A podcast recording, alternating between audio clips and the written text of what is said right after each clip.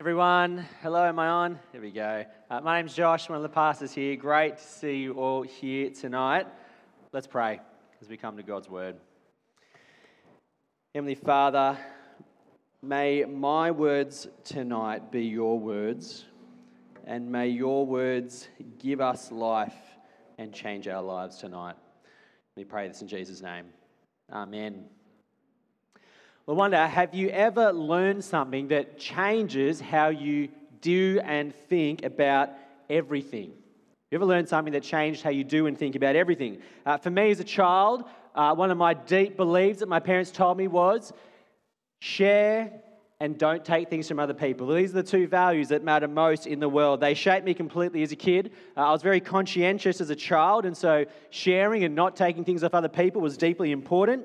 When I played with friends and family, I was the one policing, making sure are we sharing over here? Are we not taking toys over here? Uh, I would call it being a helpful child. You might call it a snitch. Who knows? Both are probably true. Uh, but this thing kind of extended beyond playing. It extended to sport, right? So my parents started me in a soccer team, and I would play, and I would be told, your job is to get the ball that is with the other team, and you've got to tackle it and get it to your team, and then try to get it away from their keeper and their goal. I could not do it. I would not do it. Instead, I would cry on the soccer field. I didn't understand this sport. What do you have to do? It goes against all of my beliefs. What I did was controlled by my deep belief. Have you ever learned something that changed how you do and think about everything? That's a trivial example, right? but God wants you to have a moment like that tonight in a much more real and profound way. God wants to teach you something tonight that will change how you do and think about everything. Uh, this passage wants to ask us a question and show us the implication of the answer because the answer is something that will save your life and cost you your life. What God wants to teach you tonight will save your life and cost you your life. Uh, he'll do that by getting us to wrestle with two questions in the text the first one, who is Jesus? The second one, how do you follow him? Who is Jesus? How do you follow him? If you're here and you're someone who doesn't know Jesus yet, or you haven't put your trust in him yet, it is so wonderful you're here tonight. Uh, tonight, God wants you to wrestle with this one question Who is Jesus? And he wants to show you that the answer is so important that it will determine eternity. If you're here tonight and you're someone who does know Jesus, God wants you to not grow cold to the realities of His Son. He wants to refresh your soul by showing you Jesus in sharp clarity, by showing you a picture of Jesus in His glory. And He wants to reorient. He wants to shake up what we think it means to follow Him and confront us and move us to follow Jesus in the way He truly desires. It's a wonderful passage. Let's have a look at it. Point one Who is Jesus? Have a look at verse 7. Now, Herod the Tetrarch heard about all that was happening, and he was perplexed, because it was said by some that John had been raised from the dead, by some that Elijah had appeared, and by others that one of the prophets of old has risen. Herod said, John I beheaded, but who is this about whom I hear such things? And he sought to see him. Jesus has been doing widespread, amazing things. There's intrigue about him everywhere he goes. He's the man that no one can ignore. Uh, even Herod, the ruler of Galilee, he wants to know who is this man? That's the right question. Uh, if you've heard about the things that Jesus did, that he said, that he claimed to be, it draws you in to find out more. It's the right question. Who is this man? But it's not just the right question because Jesus did amazing things that are worth finding out about. It's the right question because it's the question that Jesus himself asks of us. Have a look at verse 18. Now it happened that as he was praying alone, the disciples were with him. And he asked them, Who do the crowds say that I am? And They answered, John the Baptist. Others say Elijah, and others that one of the prophets of old has risen. Uh, Jesus, he asks his mates, Who does everyone say I am? That seems a bit self indulgent, doesn't it? Have you ever tried to get a group of people before and ask them that question? Hey, ever, who do you say that I am? It's probably not going to go well for you. Uh, is Jesus, what's he doing? Is he just doing a bit of market research to see, you know, how and where his name is trending to kind of get the right PR? I don't think so. It's that Jesus knows how important it is that people get who he is. There's a range of answers that come back. John the Baptist, Elijah, some say a prophet back from the dead. If I did a poll tonight, they're probably not the answers we'd get back if I asked who is Jesus. But they are answers that reflect two things, I think.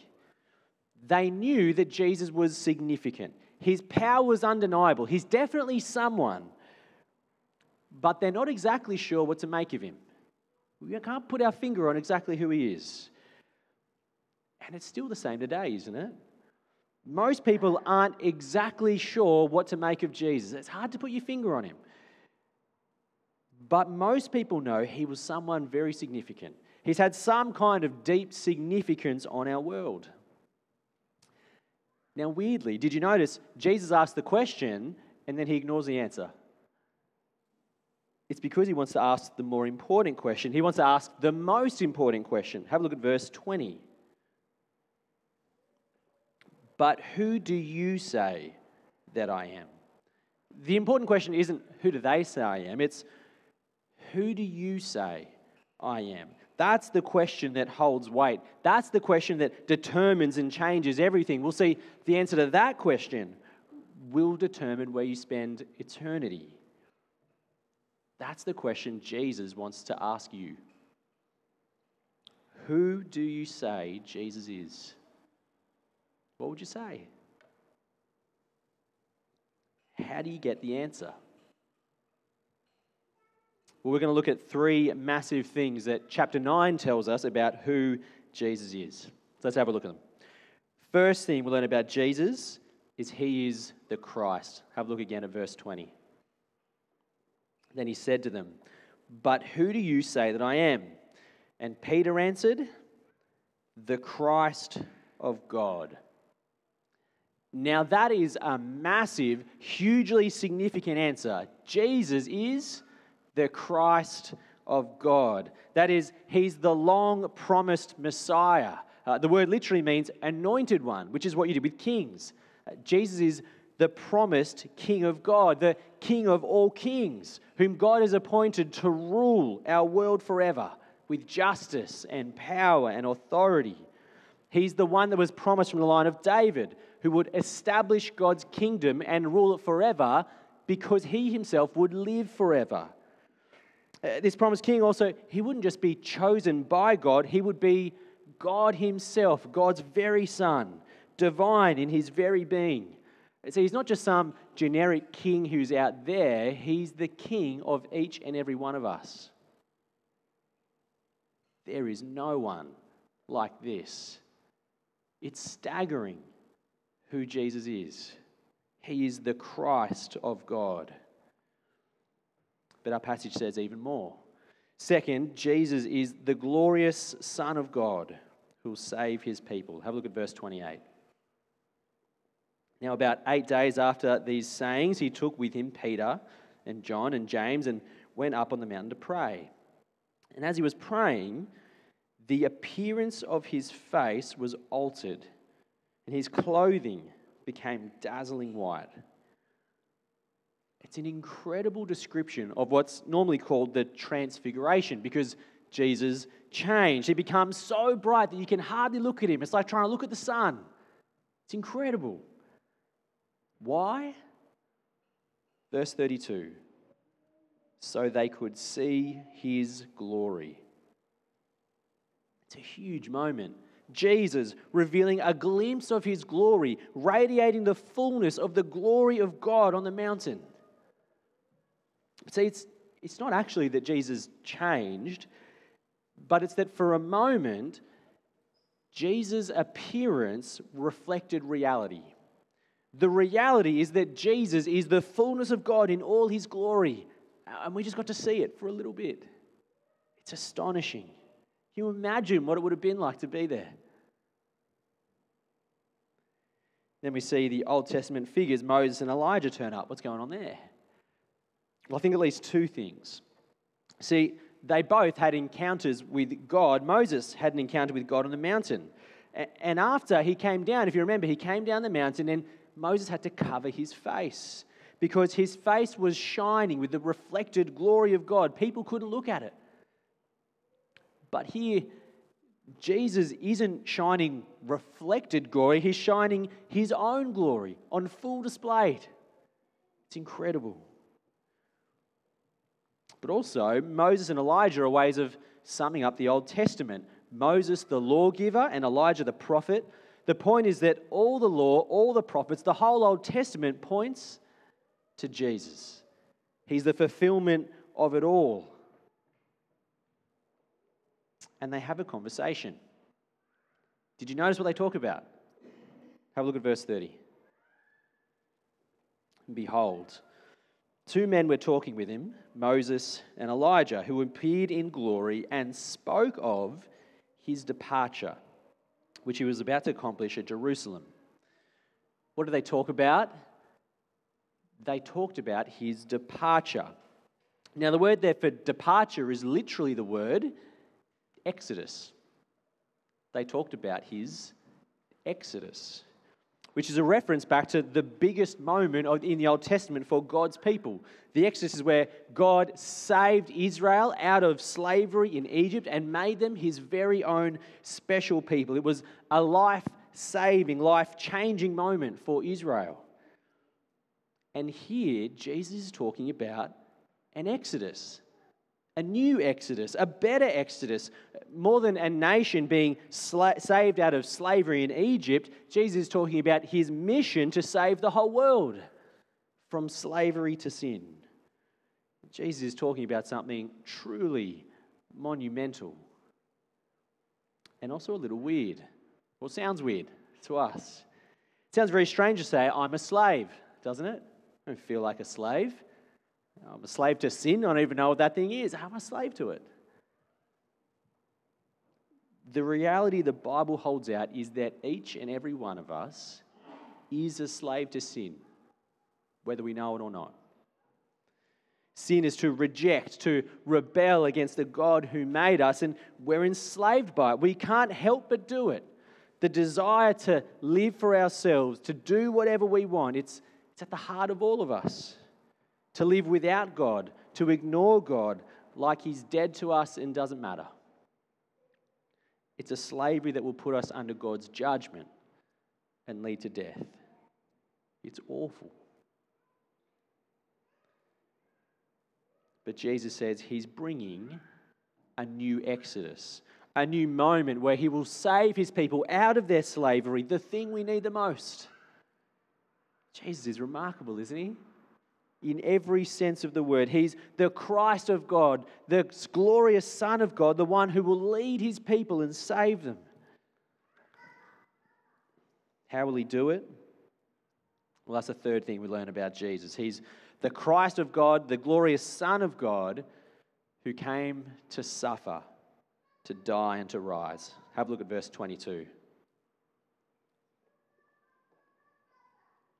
The Son of Man, he's talking about himself, the Son of Man must suffer many things, be rejected by the elders and chief priests and scribes, and be killed, and on the third day rise again. Jesus, the Christ, the eternal King, came to die. Does that take your breath away? It's staggering. And it's the heart of Christianity that Jesus is God, the perfect and eternal King who deserved nothing but eternity, receiving the praise and glory from everything that He's made. And yet He came to the very thing that He made to suffer and die at the hands of His creation, to die for the people He made so we can be saved and be with Him in glory forever. It's extraordinary. Jesus is the King of kings who would take up a crown of thorns, the one who's dressed in dazzling white, who'd be hung naked on a cross, the one who stood between Moses and Elijah in glory and then would be hung between two criminals on a cross. God, the eternal Son, who lived in perfect relationship with his Father, who'd cried on the cross, My God, my God, why have you forsaken me? And he did it for you. This is who Jesus is. Are you blown away by him yet? Do you get why getting who he is is so significant? It's because he is so significant. And there's nothing more significant than what he's done. Who do you say I am? Jesus asks. Who do you say Jesus is? It's desperately important to know. Because if this is who Jesus is, it changes everything. If you get who Jesus is, nothing can be the same. Which is exactly what Jesus goes on to say. See, it's fascinating that Jesus then doesn't go on a long appeal about why we should follow him. He works hard to show us and tell us who he is, and then the question isn't, should I follow him? The only question is, how? if you get the greatness, if you get the glory, if you get the love of Jesus, the only thing that makes sense is to follow him. There's nothing better, nothing else you can do but follow him. So, how do you follow him? What does it look like? Well, Jesus tells us. Point two How do you follow this man? Have a look at verse 23. And he said to them all, If anyone would come after me, let him deny himself and take up his cross daily and follow me. Jesus says, If anyone would come after me, there is no person who's unable to follow Jesus, unable to experience the blessings that come from following him. No one is too far gone. No one has too much of a past. No one has been a hypocrite for too long. No one is too unimportant, too young, or too old. No intellectual ability is too low. If anyone would come after me, it's an extraordinary truth. You, you can follow him. If anyone would come after me, let him deny himself and take up his cross daily. What's a cross? Uh, you might think it's a bit of jewelry, maybe a sneaky tat on the inside of the arm. I like those. Uh, maybe something you put on an old building. I learned, I think that they're on the back of ambulances. It kind of looks a bit funny, but I think they're a cross. If you were in the first century, the cross was an instrument of death. If you saw someone carrying a cross, there was something that you knew about them, you weren't going to see them again. It's a bit like saying, Take an electric chair with you wherever you go. Or, or take a syringe with you that you use to put people to death with. Carry that with you everywhere you go. Jesus is using an image to say, if you're going to follow me, you need to die every day. Die to yourself. Die to your old way of life where you're the king, where you live in selfishness, where you ignore Jesus. That life is dead, it's finished. And now every day is lived with Jesus as your king, not yourself. It's a call to die to our dreams, die to our desires. They have no regard or impact or meaning for my life. What, what is my dreams? Instead, each day is lived prayerfully asking, What would you have me do? Am I using my time how you'd have me use it? Am I using my stuff how you'd have me use it. My gifts, my money, am I conducting my friendships the way you'd have me live them? am I doing my work the way you'd have me do it? Complete submission to the Lordship of Jesus, dying to myself. Jesus says that is what it looks like to follow me. If you're a Christian, how are you going with that? I take it that, like me, it's easy to think following Jesus is about getting salvation, then finding a church where you're well loved and well supported, and then continuing to live having the same dreams or having similar dreams, but maybe just a bit less ambitious. Jesus has changed some of my dreams that are a bit different now. It's like a Christian version of just really the dream I've always had for my life anyway. Jesus says following him is to die. For someone else to have total claim and control over my life. My life is not my own. What would it look like for you to genuinely let Jesus have total claim over your life? To die to the things that you want and live with open palms before Him? I'm just going to give you a moment to consider, pray, Maybe write something down. What would it look like for you to take up your cross daily and follow Jesus in any of those spaces? I'm just going to give you a moment.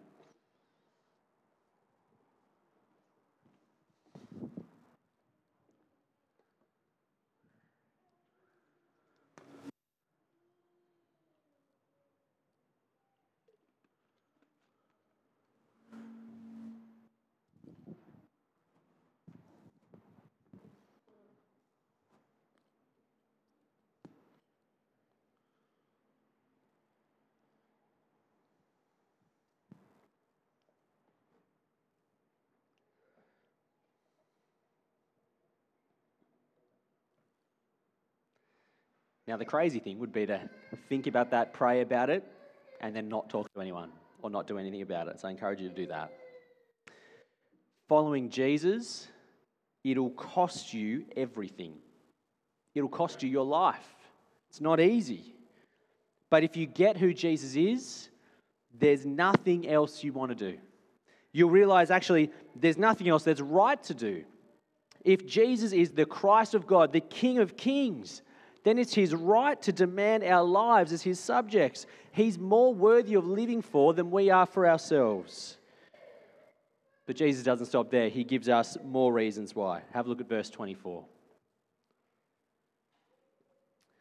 For whoever would save his life will lose it, and whoever loses his life for my sake will save it. For what does it profit a man if he gains the whole world? And loses or forfeits himself. The great truth at the heart of existence is a great paradox. The only way to save your life is to lose it. And if you want to hold on to your life, remain unaffected by Jesus, you'll lose it. You'll lose your very soul. The only way to gain life, true life, is to give it over to Jesus. Jesus does some maths for us. He, gives us an equation. What good is it to gain the whole world but lose yourself, your very soul? Of course, it's no good. Doesn't compare. If you're here tonight and you're someone who doesn't follow Jesus yet, again, it's wonderful you're here. You're in the right place. This is the most important thing in your life you can hear. If you get Jesus, and follow him, if you trust him with your life, it'll save your life. There's no other way.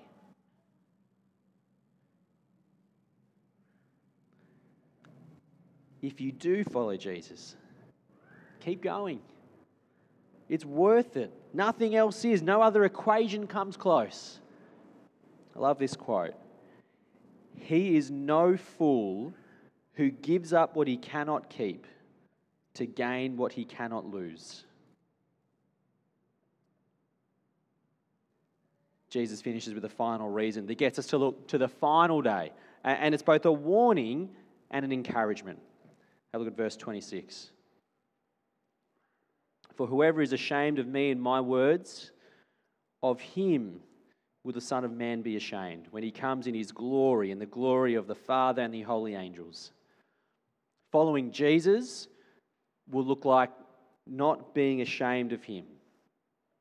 It's a great warning because I take it it's a great temptation. It's a tempting to be ashamed of Jesus, to be ashamed of what he says in his word, to not follow him because it's hard, to take up your cross less and less and less until you're not following Jesus at all. Jesus says, if that's where you end up, he will be ashamed of you when he comes in glory on the last day. That is a terrifying prospect, isn't it? But the encouragement is that the reverse is also true.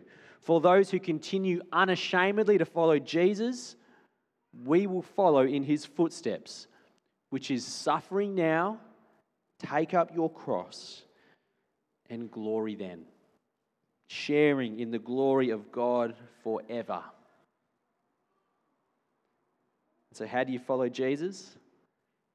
Take up your cross daily. Lose your life. Die to self. Give yourself fully to Jesus. Trust Him. Live for Him alone because giving your life to Him is the only way to save it. It's so good. It's so worth it. But you need to know the cost is high. You've signed up to lose your life. But in doing so, you'll gain it and so much more. He is no fool who gives up what he cannot keep to gain what he cannot lose. Now, we see some more examples of what it looks like to follow Jesus fleshed out in the rest of the chapter and really in the rest of the series. Uh, we'll dive into those things as we go through the next few weeks. Uh, it's things like listening to Jesus, recognizing that true greatness in God's kingdom is to become the least, become a servant. But the heart we need to get behind it all is who is Jesus? We need to know that he's the Christ, God in all his glory, the King of all kings, the fulfillment of the Old Testament, the one who came to suffer and die for us. And the call to any who would come after him is to deny yourself, take up your cross, and follow him. Because if you try to save your life apart from Jesus, you'll lose it. But if you lose your life for him, you'll save it. More accurately, he will save it. When Jesus comes in glory on the last day to judge the world, it's those who've recognized who Jesus is and so trust him and give up everything to follow him who will see the kingdom of God and share in his glory forever. I said, God wanted to teach you something tonight that would change how you do and think about everything. Do you see it? When you get the implication of who Jesus is, it'll cost you your life and it'll save your life. And you'll know there's nothing better on heaven or earth to do. Let's pray. Heavenly Father, we are astonished, blown away by your Son, the Christ, the King, God, full of glory, the one who rules over all things forever, and yet knows us and loves us so much so that he would give up all those things to be killed by what he made to save us. Father, help us to see clearly who Jesus is. Help us to love and adore who Jesus is. And please help us to follow him. Help us to give up our life for the one who gives us life, that we might know life forever. We pray this in Jesus' name. Amen.